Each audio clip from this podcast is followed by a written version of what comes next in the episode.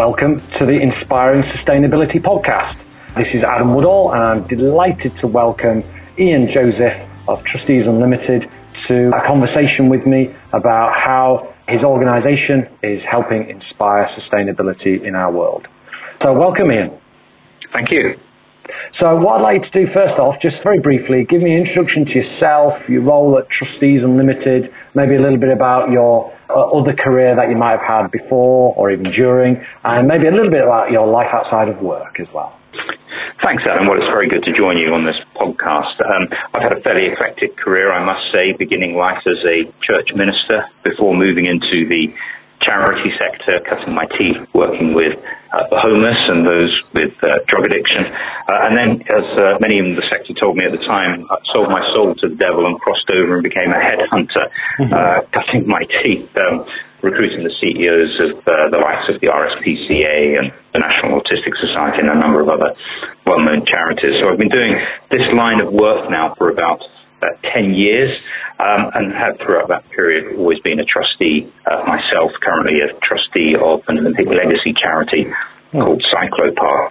Um, just in terms of Trustees Unlimited, we um, we set that up about seven years ago. I say we. Uh, it's an unusual business model in that it's a hybrid organisation, a combination of the National Council for Voluntary Organisations, which is a charity, Bates-Wells Braithwaite, who are the leading lawyers in the charity sector, and Russam GMS, of which I'm one of the two MDs, and we're one of the oldest recruitment businesses in the country, uh, working at C-suite across all different sectors. And we set up Trustees Unlimited seven years ago because we felt there was a real uh, need for charities, particularly smaller ones, to tap into a much richer, broader talent pool of potential uh, trustees.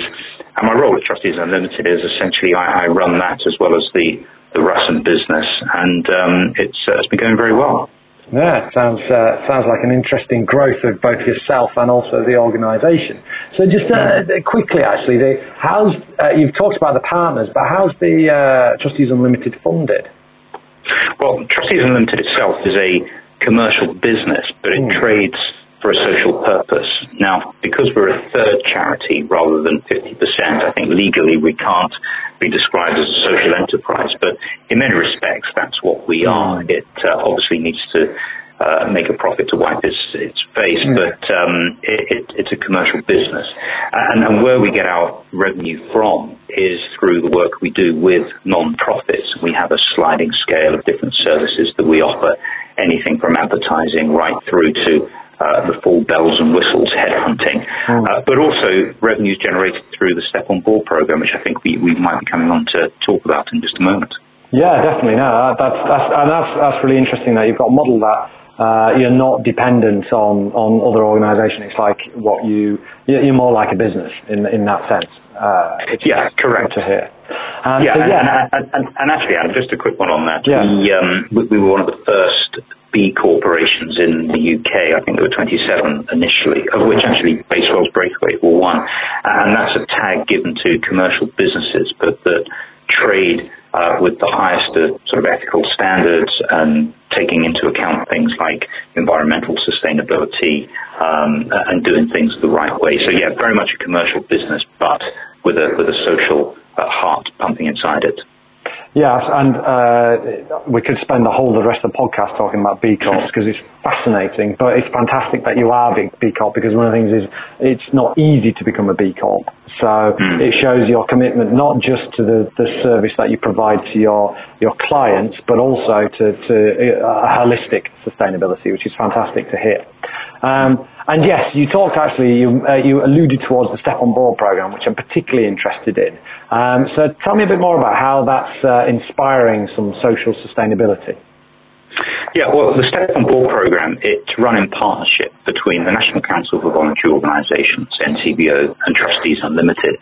And it really emerged out of the work NCVO were doing with Barclays. Um, and uh, essentially what happened was they engaged us to talk about how we might help some of their most senior people move on to non-profit boards. And um, it, it, that's how it came about two years ago. We started to engage with them and, and developed uh, what was for them called the Barclays Board Placement Program that has now become uh, something much more far-reaching called our Step on Board program. But essentially, it's working with commercial uh, businesses, helping uh, either some of their most senior talented people or some of their rising stars uh, move on to uh, non-profit boards. And, and underpinning it all is this belief that there's huge untapped potential in businesses and charities working together in order to meet a collective suite of goals. Yeah, no, and it's uh, it's definitely it's fascinating. So, like, like uh, tell me a bit more about this. I mean, what why do you think uh, individuals would want to become step up to this, and why corporates should be mm. encouraging their their people to step up? Yeah, I mean, there's quite a bit of research has been done on this over the years, and you know, one question: why would people want to be trustees? Well, I, th- I think four things spring to mind. I mean, one is people often want to engage with their local communities in a more profound way. And certainly with people in professional careers who sometimes can feel a bit transient actually. You know, they leave the office at six, leave the house at 6.30 in the morning and they're back at you know, silly o'clock. And mm. actually, they're just passing through. And so, uh, one reason people become trustees is they want to engage in their local community. Another is to progress a cause that they feel really passionate about. And when you talk to people, sometimes people will say, look, it's, it's cancer or it's kids or it's animals or whatever it is. Mm. Um, and perhaps they've been giving money, uh, but actually, what they want to do is leverage their skills and talents in a more sustainable um, way, and so they use their skills on a board. And the other thing is that people want to learn new skills. Now, that can't mm. be the overriding factor for why you join a board of trustees, but it tends to be a byproduct and a very powerful one at that. I mean, I mean, a phrase that I've heard coined that sort of sums this all up recently is that it, it's beyond painting sheds, and I think historically, um, a lot of people, their, their, their commercial volunteer programs are let's go and paint a school. But mm. number one, there's only so many schools you can paint. And number two, volunteers never really do it very well, and it all, all feels a bit vacuous. Um, yeah. So I think individuals want to do something uh, more sustainable. But I think from an employer's point of view, CIPD did some research in 2015 and they talked about how 65% of employees are more likely to work for an employer that actively encourages volunteering. And when you look at um, sort of generation Y or Z or A, I'm not even sure where we are in the generations now, but when you look at um, you know millennials, sometimes their uh, purchasing decision, if you like, if they've got two offers on the plate with two commercial organizations, is actually to go to the one that has more of a socially mm. orientated mindset. Um, so, so I, I, think there are some of the reasons why individuals, but also um, corporates. And, and, and, the other thing from a corporate point of view is when, when the magic really happens is when a commercial entity recognizes that um, CSR and HR can come together. So uh, talent and their corporate social responsibility, and, and they meet perfectly at the place where an employee becomes a trustee of an organization. Because on the one hand, they're reflecting the values of their commercial organization, but they're also giving back and they're learning uh, themselves as well.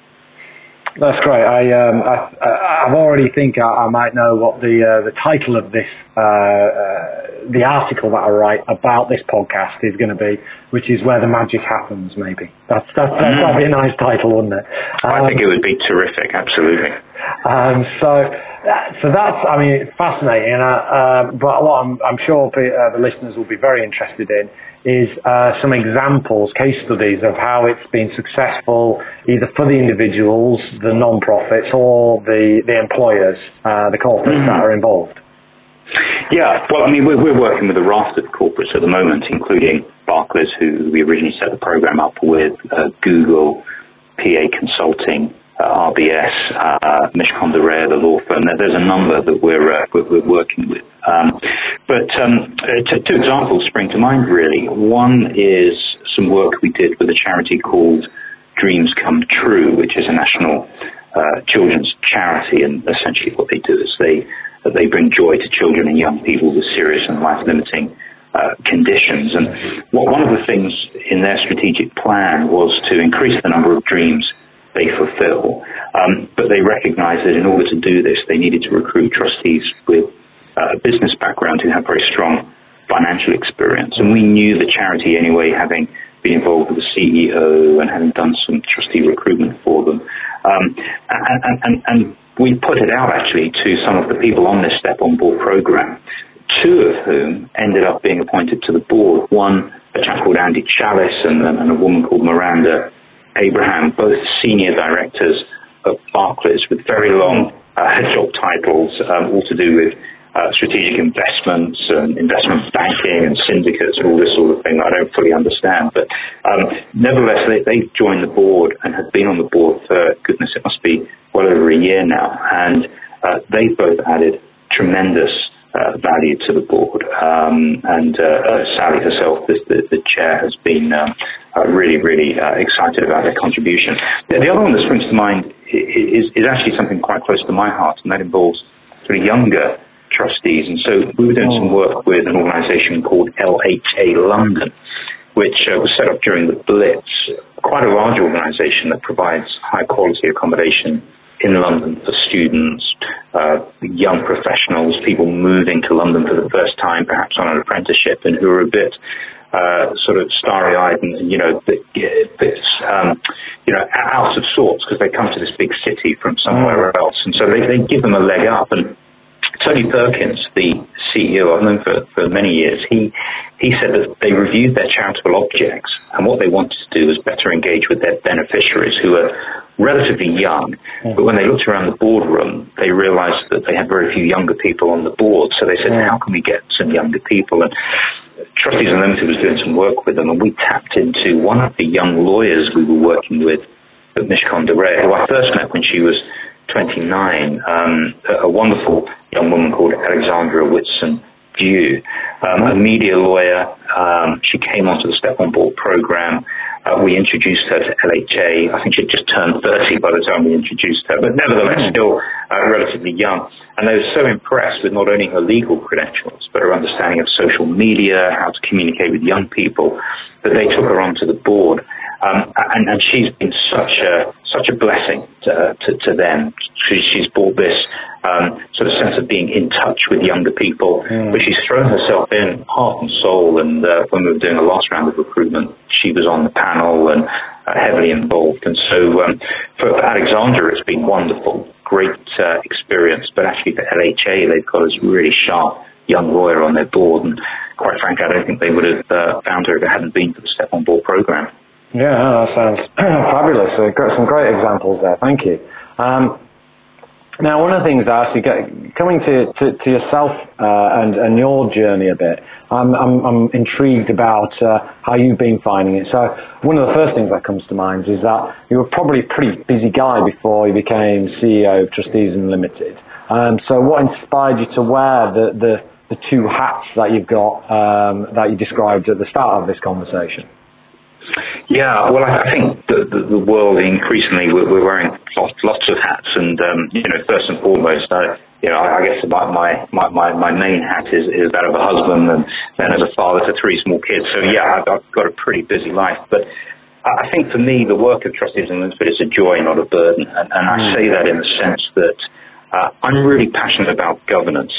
Not governance for its own sake, but governance because if you get it right, the impact on the beneficiaries is, is quite profound. And, and I've been around long enough now to see that when governance goes wrong, uh, the consequences are really tragic. We only need to sort of look at Kids Company and all sorts of mm. other things. But when it goes well, it, it's really amazing. And for me, my passion is about how can you help the most number of people the most effectively. And I think it starts with getting the right boards of trustees. And so, uh, yeah, I'm busy, absolutely like yourself, Adam, and, and probably like everybody listening. Lot, lots on, never enough time to do things. Mm. But I think this is, um, uh, yeah, governance and helping people is absolutely the driving force behind it.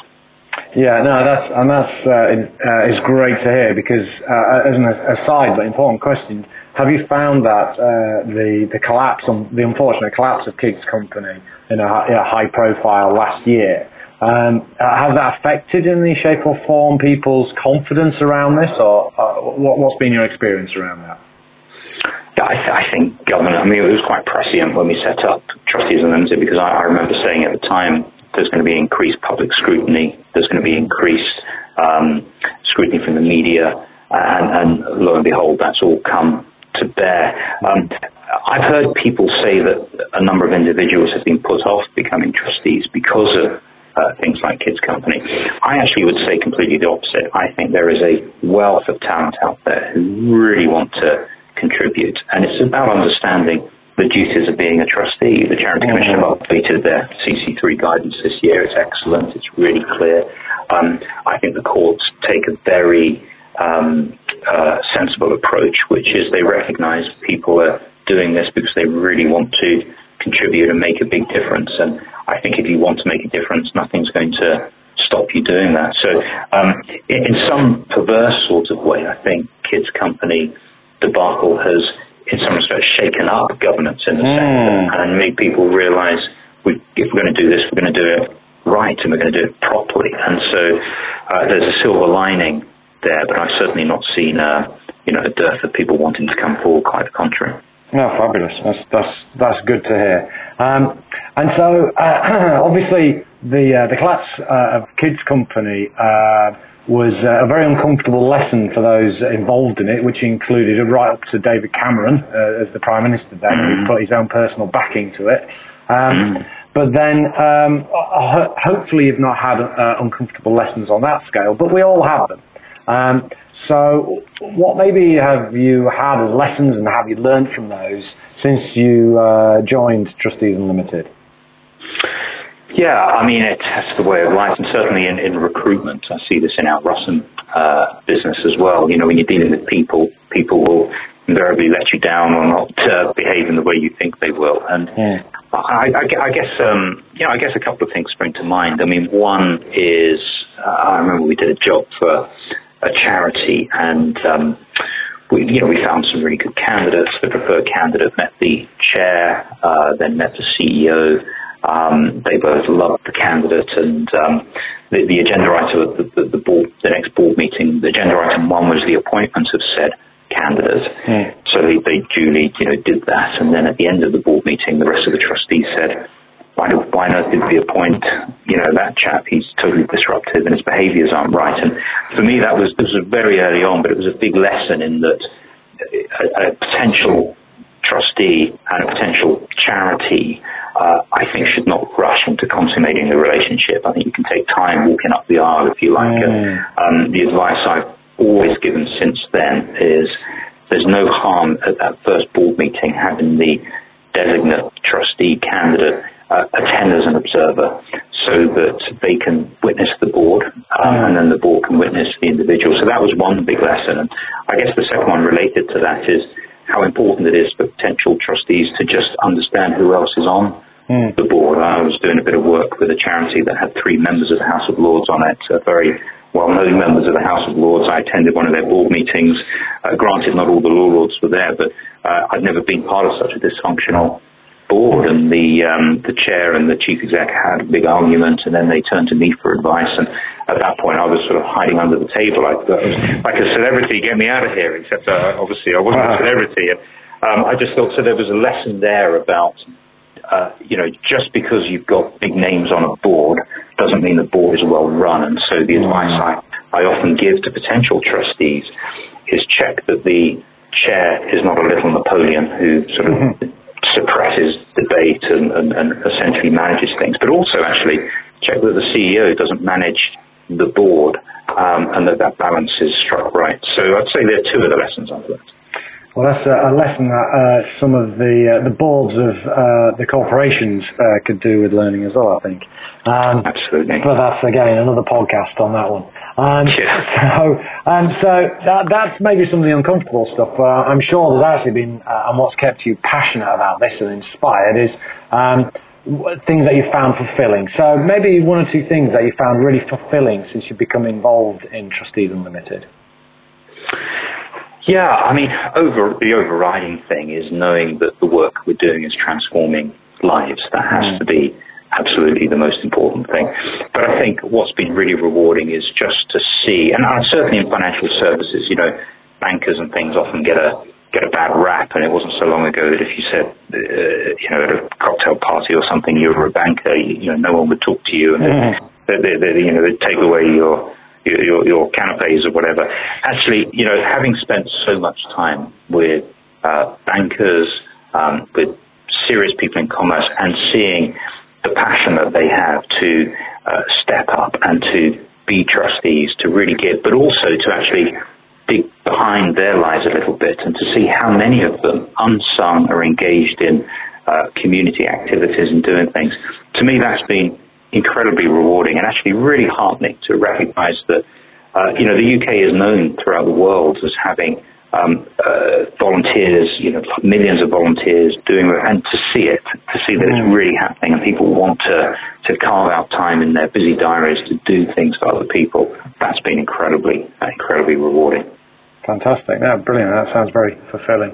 And uh, as a final question, then, what what or who inspires you to uh, to to keep turning up and juggling all these balls that you're juggling um, uh, it, with, and particularly obviously with Trustees Unlimited and the Step on Board program specifically? Yeah, I think um, yeah, it's, it's uh, there's so many things which I, I, won't go into, of course, but um, obviously having a sort of deep faith helps. Personally, I mm. think knowing the work we're doing is actually changing people's lives. Um, the founding chair of Trustees Unlimited was a chap called Stephen Lloyd, who at the time was managing partner of, of Bates-Wells Braithwaite, sadly uh, deceased now and a great loss to, to many, but I think his passion for the work we were doing uh, really inspires me. And then uh, I, I guess just um, knowing that we're we're making a difference, we're really helping and getting up every day and thinking, you know, today we are actually going to help um, an organisation get their governance right, and in turn that's going to help the lives of drug addicts or even animals. Um, and, you know, I'm, uh, I'm, not a huge animal fan, although I've got a I've got a Labrador, but actually it's, it's really important work, and knowing that the work we're going to do today is going to transform the lives of some sentient being or another yeah. uh, is, um, is is really really important. That's brilliant. Right. Well, that's a fantastic note, I think, to finish this uh, this conversation on. And so it just remains for me to thank you, Ian, for your time, uh, sharing your experience and your learnings and, and your successes. And uh, I wish you and the program uh, every success uh, going forward. Thank you. Adam, thank you very much. It's been a real pleasure to talk to you. And yes, so this is the end of uh, today's uh, Inspiring Sustainability podcast. Thank you to the listeners for joining us and I look forward to uh, joining you on another podcast in the near future. Goodbye.